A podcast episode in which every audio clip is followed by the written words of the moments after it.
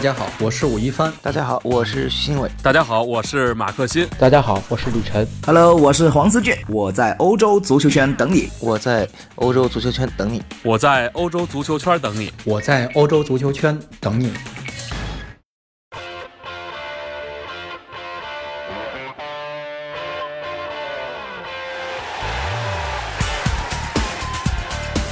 大家好，欢迎收听翻看西甲，我是武一帆。这两天哎，录音比较少，主要是因为这个国王杯太晚啊，搞得人挺不愉快的。因为这个比赛，呃，九点才开始，然后我写完稿，基本没有精力再录音了，而且，呃，也把这个内容也往这期挪一挪吧。啊，这期内容主要是，呃，从一个听众答疑上啊延伸出来的这么一个讨论，就关于球迷，呃，这个。听众提出什么问题呢？喜马拉雅上啊，这个听众说想知道啊，这个他想今年八月份来看球，啊，来西班牙玩啊，顺便想多看几场比赛，这是他原话。看来他的行程主要安排在马德里和巴塞罗那两个城市，因为他问，在这两个城市除了皇马、巴萨以外啊，能看呃哪些球队的比赛，该怎么买票？呃，其实您这个算是问错人了啊，因为本人啊基本上看球都不买票啊，因为我有这个天然的职业优势啊，我如果想看这场比赛，我去约记者席，约下来我就去看，约不下来我就可能就选择不看了，因为呃，我如果买票入场的话没有太多意义啊，因为有些这个呃有一些内部的情况我是了解不到，而且一般视角不太好。呃，我这辈子看球，就是从我当记者以来，一共买过几次票啊？西甲是一次都没买过啊。西乙我买过一次，那是很多很多年前了。西红打皇马二队，那是因为出外出出去休假，带着我太太去看了一场球。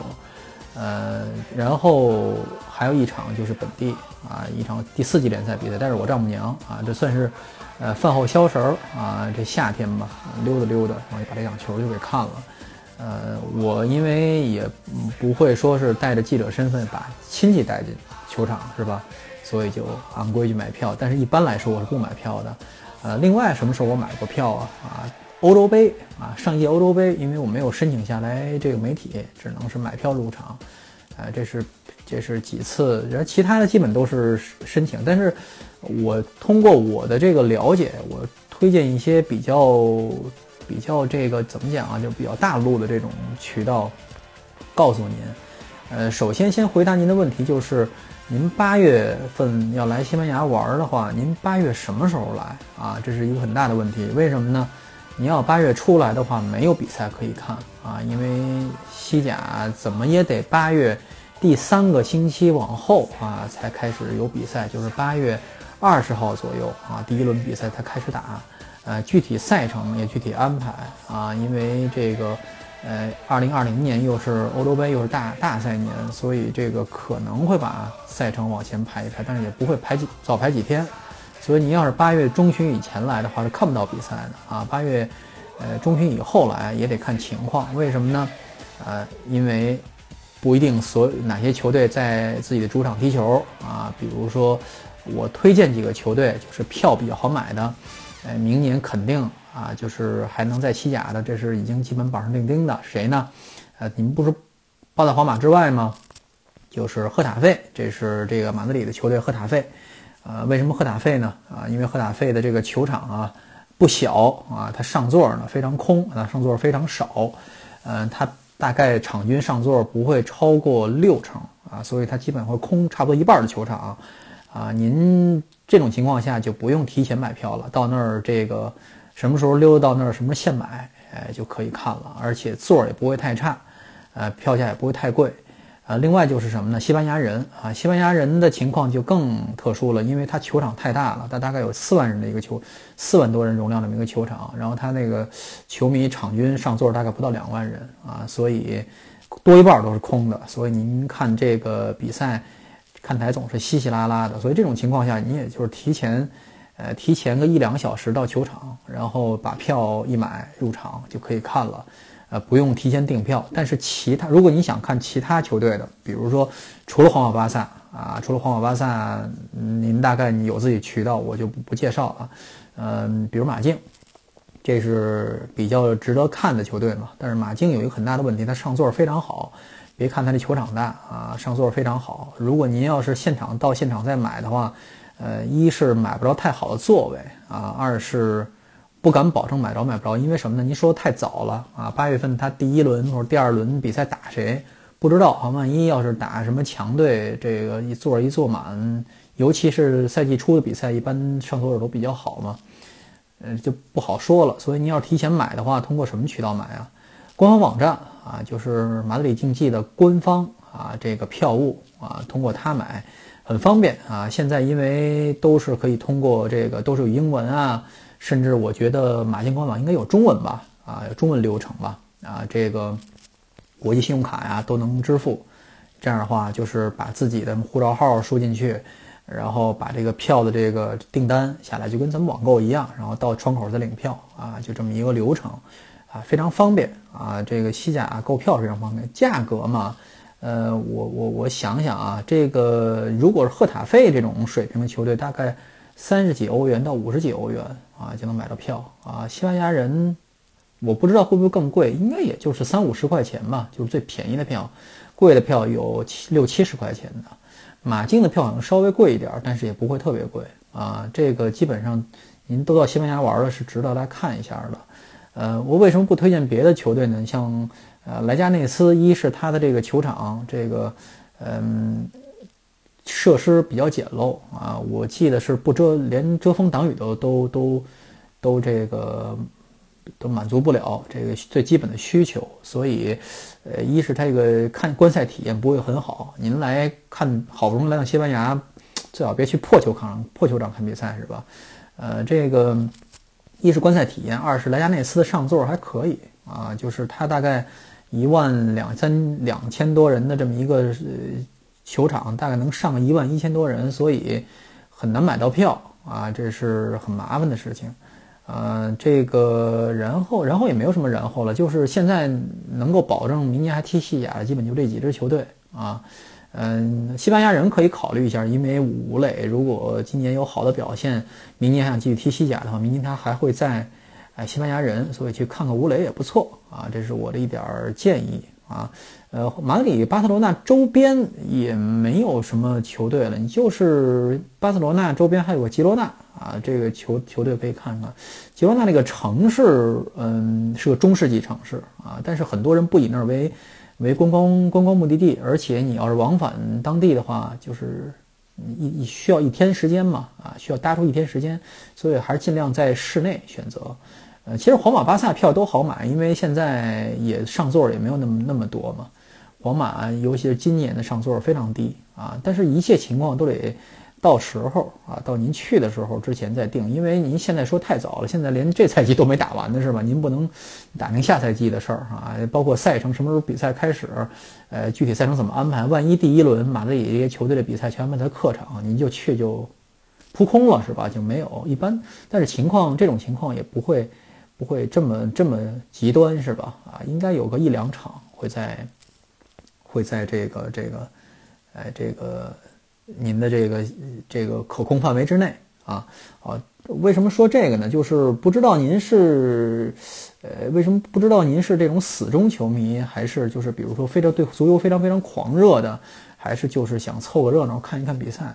呃，因为就是你如果想凑热闹，呃，想西班牙知道西班牙足球好看啊，就平常不关注足球来看一看，或者平常不看西甲，就是英超球迷或者意甲球迷，想看看西甲的比赛。嗯，我觉得还是选择一下这个，嗯，观赛体观赛体验比较好的这种球场啊。西班牙的球场观赛体验，我客观说啊，我实话实说，应该是不如德甲呀，不如英超。因为什么呢？一是，呃，基础基建可能不如这两个国家，这是肯定的。第二就是，嗯，球迷上座不是很高啊。西班牙不是。虽然球整体水平比较高，但是球迷确实不是最狂热的。呃，今天我又看到一点儿很呃尴尬的事情，就是今天被马卡放在网页的这个算是头版吧，就是有今天的训练啊，皇马的早间训练，呃，在结束之后啊，这是例行的啊，球员从这个球场开车出来。有些球迷夹道想要签名啊，想要这个合影之类的。呃，首先是我我从来没干过这事儿啊，因为我没当没当好球迷呢，我已经当记者了，所以这个事情一般都没有干过啊。就是堵在这个训练场门口要签名合影这个事情，因为我基本上是想见到谁我就能见到谁，我也不需要，而且我见到他我又不会要签名合影啊，这么一个关系。呃，但是呢。就是我知道有这么一个情况，就是一般是等球员来上班，可能会会满足大家要求。下班会不会有这种这种停停车要签给签名？也可能也有可能也有，看球员心情吧。但是今天早上在皇马的这个呃巴尔德贝巴斯基地外边，可能有一些不愉快的事情发生，就是还是照常有些球迷。在外边这个拉带着小孩儿去这个要签名合影，为什么有小孩儿呢？那不是不是工作日吗？啊，放假了，呃，这个狂欢节啊，就是嘉年华啊，这是个宗教节日，呃，就有点像咱们过什么过五一、清明，有点这个意思，就是他要放假啊，而且赶上。呃，还赶上三八了啊！三八那天居然据据说还要这个，呃，女女女女士女士们还要罢工啊，可能有这个多放一天，所以包括下礼拜只上一天班，实际上只是，所以这个假期非常长，小孩们也闲着没事儿看看球呗，家长带着去这个要签名合影，但是赶上这些球员的心情不太好嘛，啊，没有太满足，而且球员们都很有很有经验，对于这些。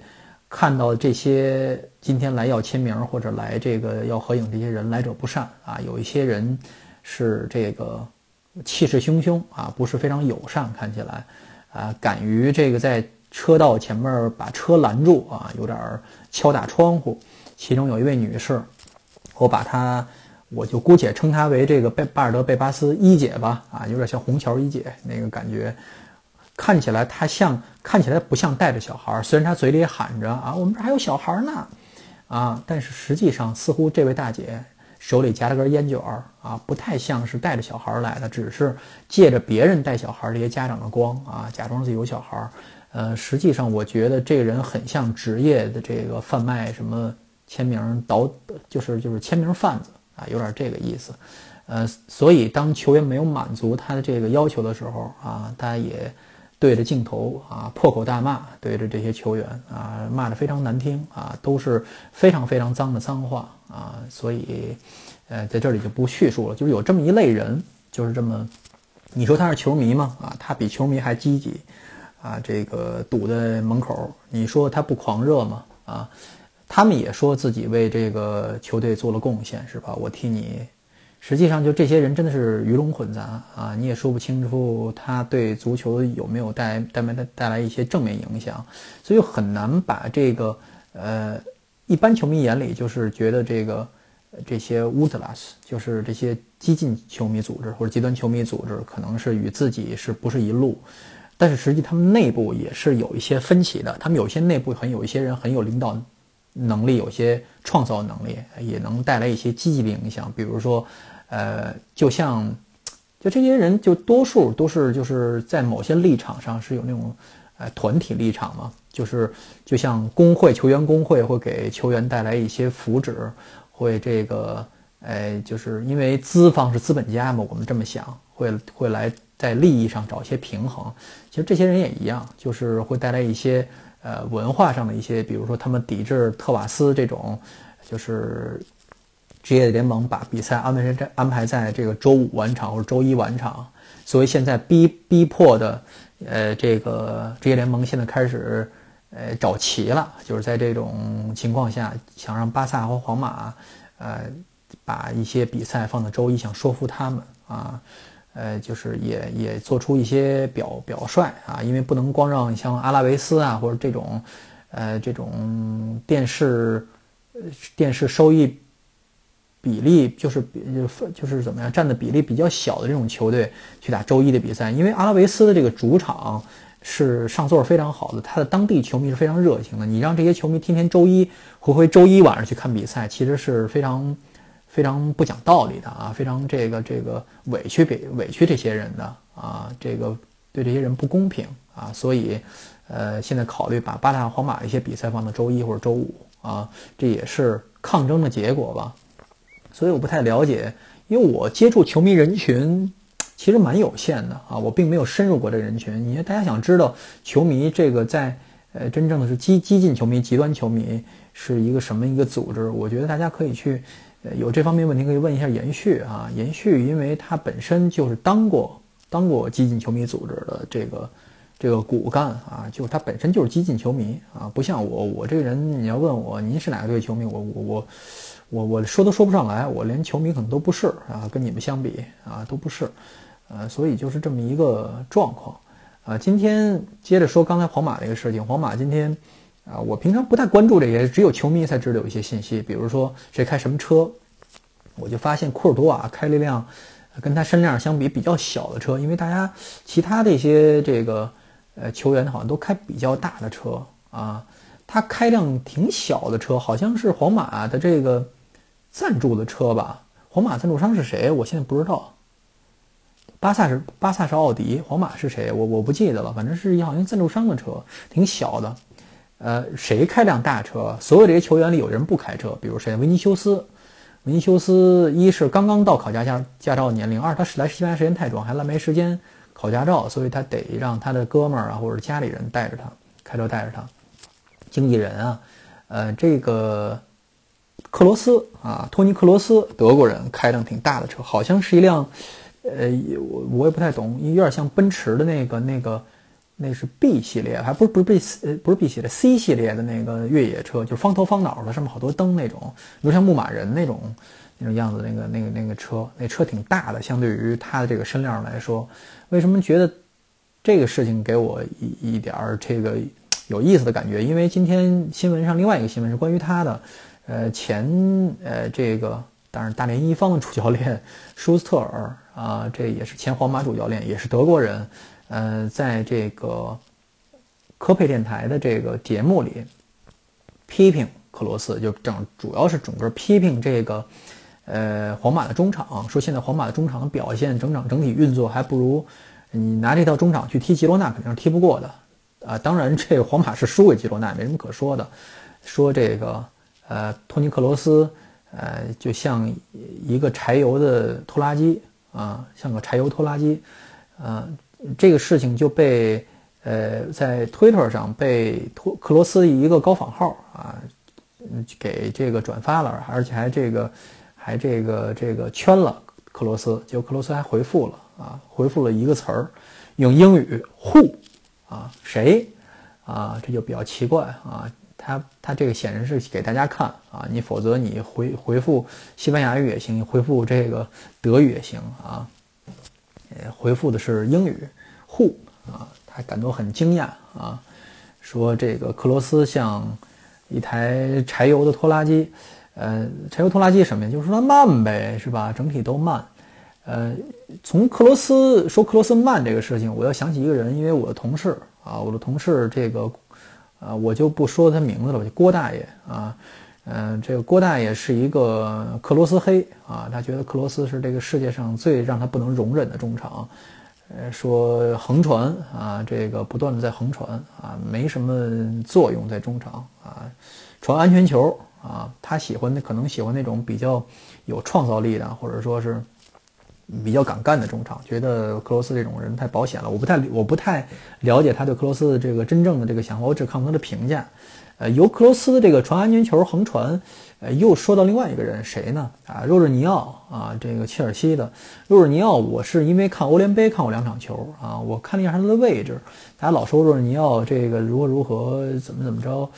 我看了一下，你普普通通的一个人，你要说他多出彩儿也不是啊。你说他有多糟没有，也没有说需要他，比如担责任的情况下他出篓子。你比如，呃，安德烈戈麦斯啊啊，在巴萨那确实是这后边这一个多赛季，确实这球踢的没法看。呃，你包括这个大家说最近的这库里尼奥啊啊，拿球就丢。也确实是大家对他有期待嘛。若是尼奥，你像我这样一个对他没有什么期待这么一个情况下，看不出来他有多糟糕。不过确实是，就是他向前传球特别少嘛。啊。克罗斯我没有特别的这个，嗯，就是说黑子们黑他，我没有特别的印象，因为我看他从小踢球长大的，其实是他在拜仁踢球，他拜仁拜仁刚提上来那时候，这个我还那是谁呀？陶伟已故陶伟老师还跟他开玩笑说有个托尼啊，这个克克克罗斯克罗斯克劳斯就说克洛泽，这来个托尼克罗斯啊，记得他当时开玩笑啊，这个他当时刚刚从呃二队提上来的时候就看他踢球啊，那个时候还踢了一个。比较激进的位置，踢的有点像前腰，因为进好多球嘛那时候他，嗯，现在在皇马踢一个中前卫，但是也没有说是他确实全安传安全球比较多，因为其他那些中场，你包括卡塞米罗都是向前的这个意识比较强，需要有这么一个分球手，所以他的位置决定了这个事情。你说他能不能传威胁球也能传，是吧？拖泥带水怎么来的，是吧？定位球他还是有一套的啊，所以若尔尼奥这个情况，我觉得也类似，包括今天洛明老师。在微博上，他自己写一篇文章，说这个啊，你说布斯克茨这个位置，你说布斯克茨一年有传传出多少威胁球啊？有多少助攻？有多少进球啊？就这个意思。若是尼奥说是创纪录了吗？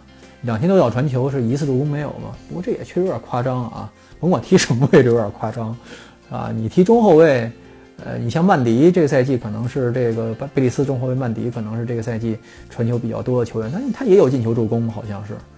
也比较频繁，所以 这个事情确实是值得探讨。嗯，这只能说明，呃，这个球是实在是太多了，看也看不过来。好，本期翻看西甲就到这里，瞎聊了一通啊，请大家见见谅啊。这个咱们下期再见。